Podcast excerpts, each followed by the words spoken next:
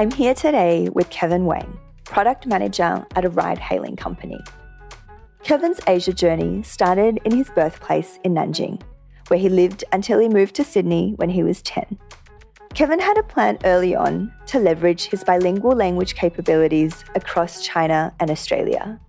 During his undergraduate degree at UNSW, Kevin did an exchange at China's prestigious Peking University.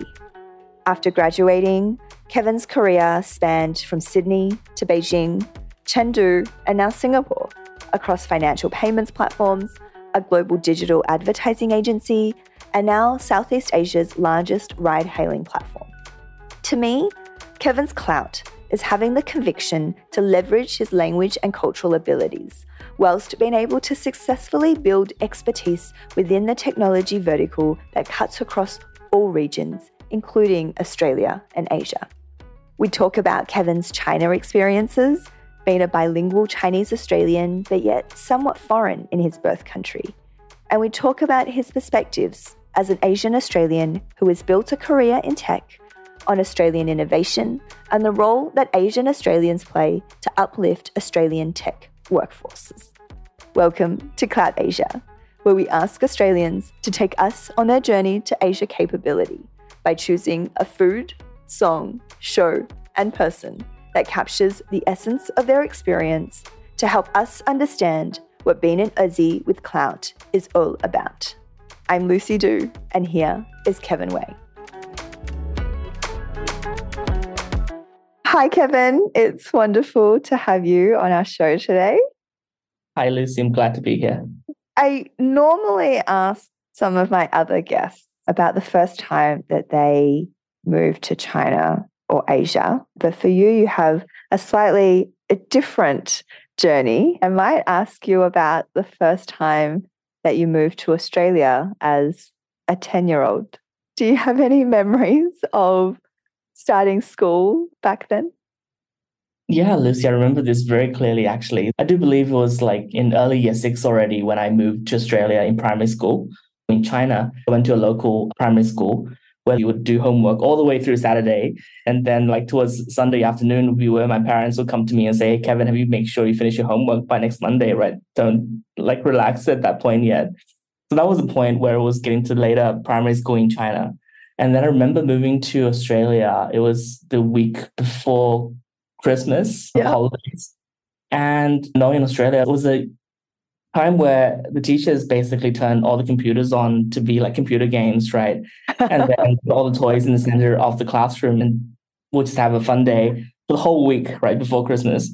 It was just a surreal experience for me as a kid moving there. I, re- I felt really grateful for my parents to move me there. Did you think it was a trick? Did you think it was some kind of test when they first had all those games? I, I didn't, but I did get into a phase where I thought that was every day for primary school in Australia. So I was a little bit disappointed the next year when I, there was actually some homework and some studying to do. I thought it was like that for the entire primary school. Yeah.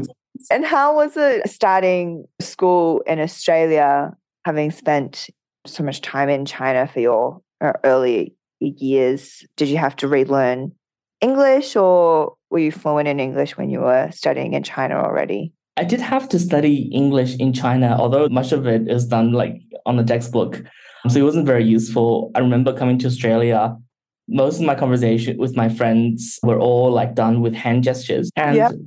I think that's a benefit of coming here for high school is that in primary school, like there's not a lot of like social pressure to establish yourself in any way. It's very fluid. So I, I didn't have any lot of pains in terms of like fitting in or conversing with my friends. I, I did remember though it was frustrating because I was flying through all these math exams in Australia because in China, like it's far ahead. But then yes. you encounter a math question that has English text in there, and that's where yes. I have to struggle and try and stop and read. I do remember those frustrations very clearly. And I think when you come at such a young age, like you say, at school, it's more curiosity. And from a language learning perspective, I did read somewhere that around 10 years of age is when it's really easy to pick up a second language almost naturally. Whereas if you come later, it's much more difficult to learn a second language, whether that's Chinese or English or any other language. When we were chatting earlier, you went on high school, uni, and you went and did exchange in Beijing. Coming closer to the end of first year uni, it was a very popular thing to do to look for where you would go to exchange in the second half of second year uni, I remember. Mm-hmm. Then in terms of going through all the lists of places that I could go, I think Beida, Beijing University, kind of stood out for me because growing up in China, these universities like Beida and Tsinghua, I'm probably sure you resonate with Lucy because you've lived in China, yeah. has so much prestige associated with their name that it was almost like hard to pass up that opportunity. So sure. I applied for Beida as my preference. And then in my second year uni, got to spend six months in Beijing University. I also studied in Beijing a couple of years earlier than you. I went to Tsinghua for the same reason. These really prestigious Ivy League equivalent universities in capital city of China, uh, the heart of China. But I studied language studies because it was a really easy way to get on exchange. To be completely honest, I wanted to go on exchange. I wasn't organized enough. And it was much easier to do six months of language study. But you took a slightly different path, right? You obviously already have the language foundation because of your time as a child in China. What made you want to choose China and those courses at that time? I think when I was applying for my exchange program, in order for me to graduate at the same schedule, it was required for me to do what my scheduled required courses are in mm. those courses. But what was fortunate was that when I looked through the courses available from PKU, particularly the ones from Guanghua School of Management, mm. a lot of the mm. courses were often in English. There's only one, I think, microeconomics course in the economics faculty that I did in Chinese.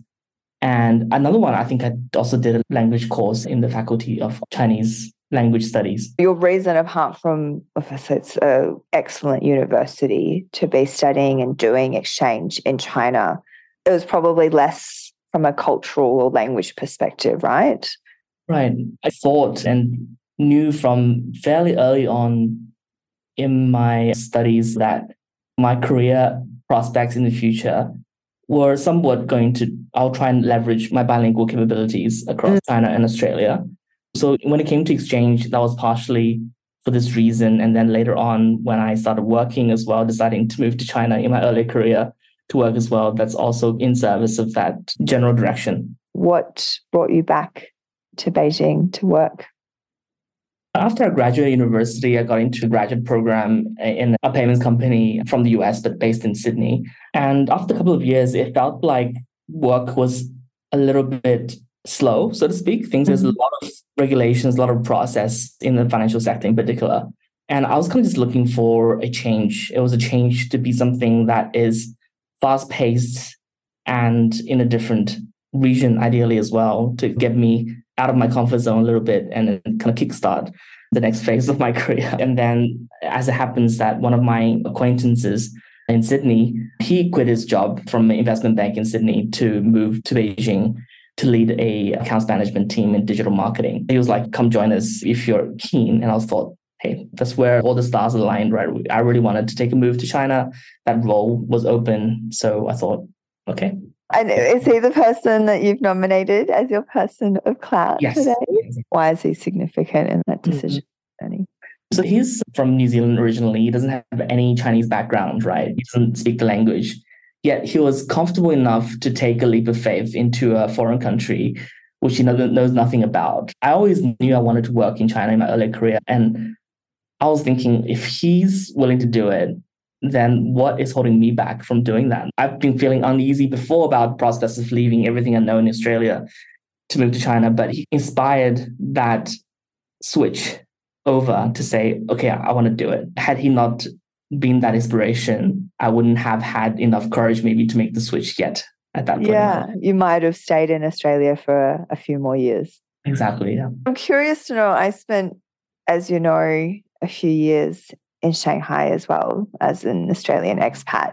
How has living in China for you as an expat affected some of your understanding of Chinese culture, given that you had spent a good part of your earlier life in China and then returning 15 years later? Was there any unexpected learnings or surprises along the way? Unexpected, not so much, but it was a very different part. It was a lot more real being immersed inside the cities that I was mm. living in. Before moving to China for work full time, I still had somewhat regular visits to China as a tourist and visiting mm. family. But those trips were less real in the sense that you were doing the touristy things, you're going to the nice restaurants your relatives take you to. Then being in China fully immersed, then that's where you have the opportunity on the weekends to take a subway all the way out, right? To see how the, the real people live. And also in terms of being there throughout the good times and the bad times. I remember there were a few times in Beijing. I lived near the Shimao Tianjie, right? This an area with a lot of neon lights. And yes. when the dust storms settle in, it, it's a bit of a Blade Runner scenario happening there during yeah. winter in Beijing. There were good times and bad times. And when you're in that environment where you're not easily able to get away, it feels a lot more real about in terms of the trade-offs about living there and the pros and cons. Uh, I can definitely say that one unexpected learnings that I found when I first moved to Beijing to study is that not every Beijing person eats Peking duck every day of the week. there are other foods and much more delicious foods, which is a segue to your food nomination for today. What have you picked? I picked this dish called uh, Yutou Pao Bing, which translates to fish head and pan baked bread. I do believe it's, it's not a dish from Beijing, and that was intentional, but it was a dish that was popular when I was there in 2014. Yeah. And firstly, maybe explain what the dish is. Basically, mm-hmm. it's a very, very large fish head braised in a soy sauce based soup. The fish head would be as large as a human arm. So it's served on a plate that large, where the fish head is cut in half and braised, and you have basically these pan bread across on the side. And when you eat it, you would just take the pan bread and you dip it in the soup and eat it with the fish meat.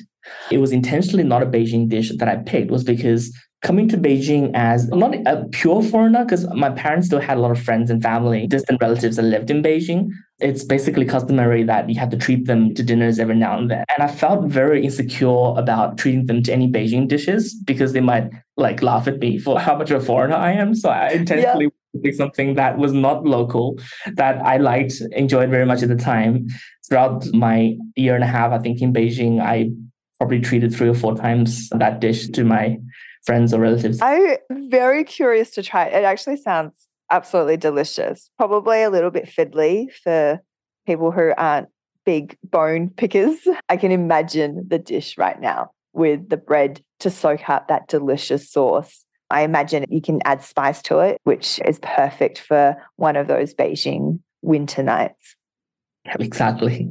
For your song, you have picked a song by an artist called Zhao Lei, called Chengdu.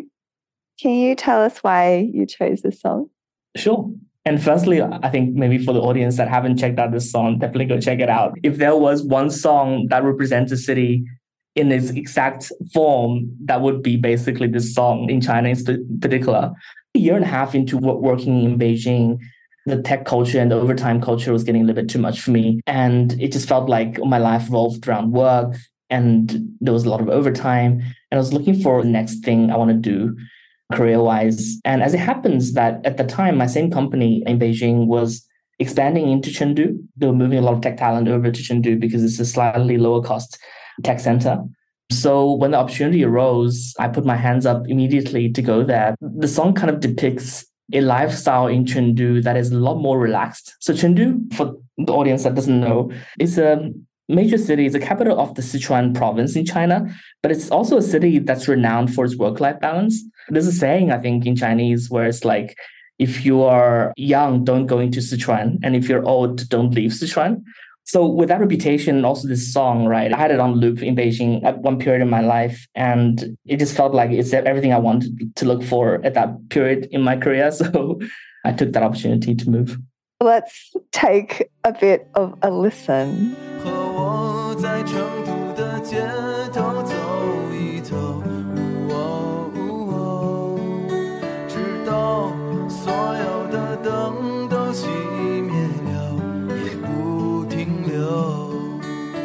This song actually came up last weekend. It's a bit of an anthem, but a very emotional song.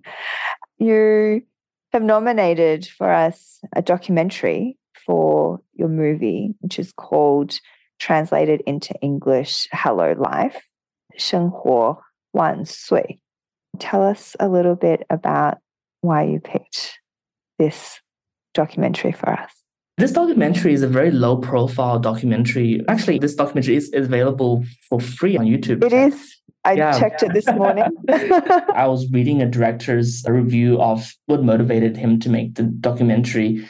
And it was very much that China, in the age of modernization, the media attention is very much focused on the top 1%, the glamour, the economic growth, and the speed of movement. So people don't focus as much on the everyday citizen in a city and how they live. Mm. So what he wanted to do with this documentary was take a snapshot of a day in the life across many major cities. Going through this documentary, there are basically people from Lhasa, from Beijing, from Shanghai, from Shenzhen, Guangzhou, etc. In mm. understanding what do they struggle with, and also what is their attitude towards life. For me, it was very insightful because as a Chinese Australian who's grew up in China, I always knew that foreigners that live in China are in this kind of bubble. It's a different set of stores you would go to, a different place you shop at, different people mm. you would with. But I always thought that I was kind of the exception, so to speak. Mm. But going through this documentary, I think what it made me realize is that I'm also in a different bubble of a different sort. Living yes. in China, there's still a, a lot of diversity in terms of how people live. One thing that I really liked about this documentary from a artistic standpoint is that it's very easy to look at people who are not so well in society and make a documentary into one that's overflowing with compassion and with basically almost a little bit of pity. I think what they were trying to resemble was exactly what hardship they were experiencing in their life and then basically articulate their optimism towards life itself. It's very motivating and, and inspiring because that's all of us, right? We all have our different struggles in our different ways in our everyday life, and we find our Absolutely. ways. Absolutely. It's excellent. And we will definitely include a link to the documentary in our show notes, and I'll add it to my own list as well. You're now in Singapore. You moved there in 2019 as an expat, been in China, different cities in China, and now in Singapore and thinking about the different bubbles, how your experience been different in Singapore now as an expat?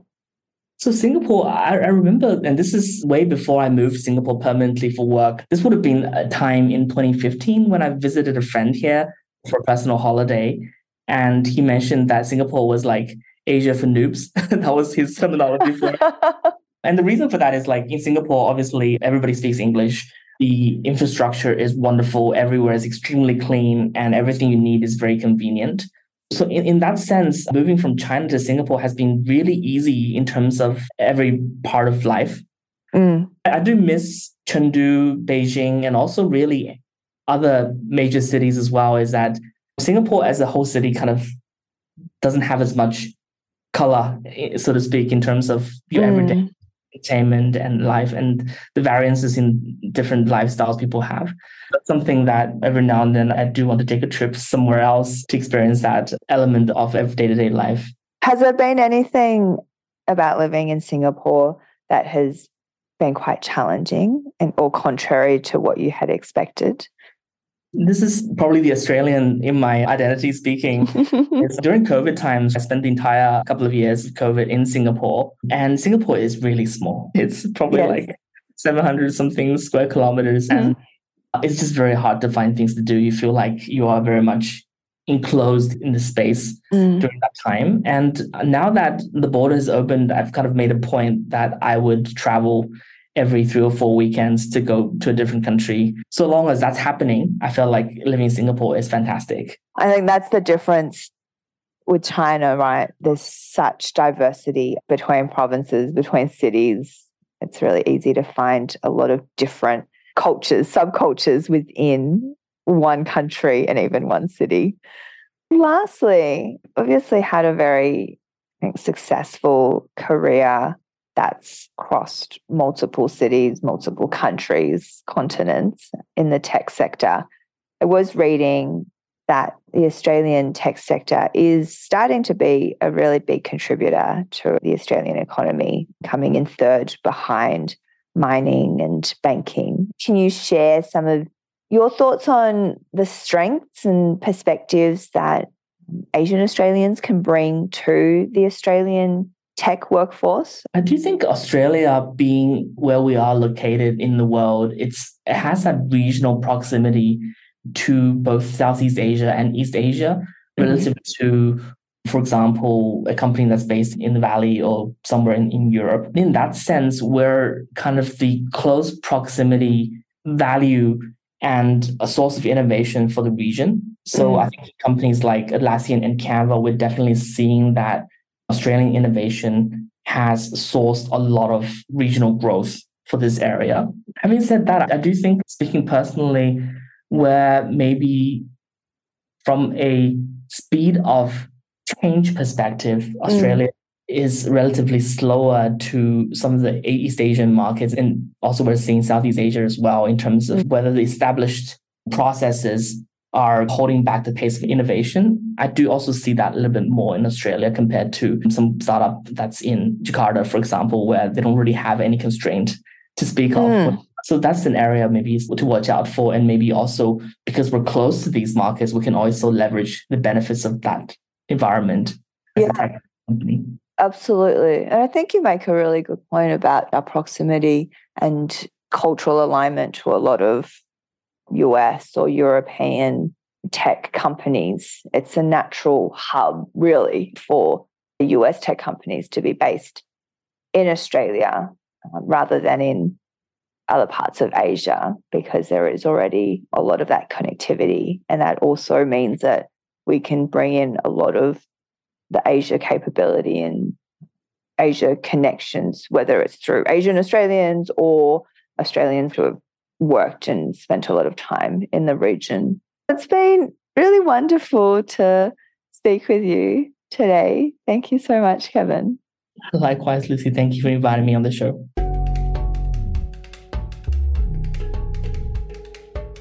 Don't forget, you can subscribe to Clout Asia on Apple Podcasts, Spotify, or anywhere you get your podcasts.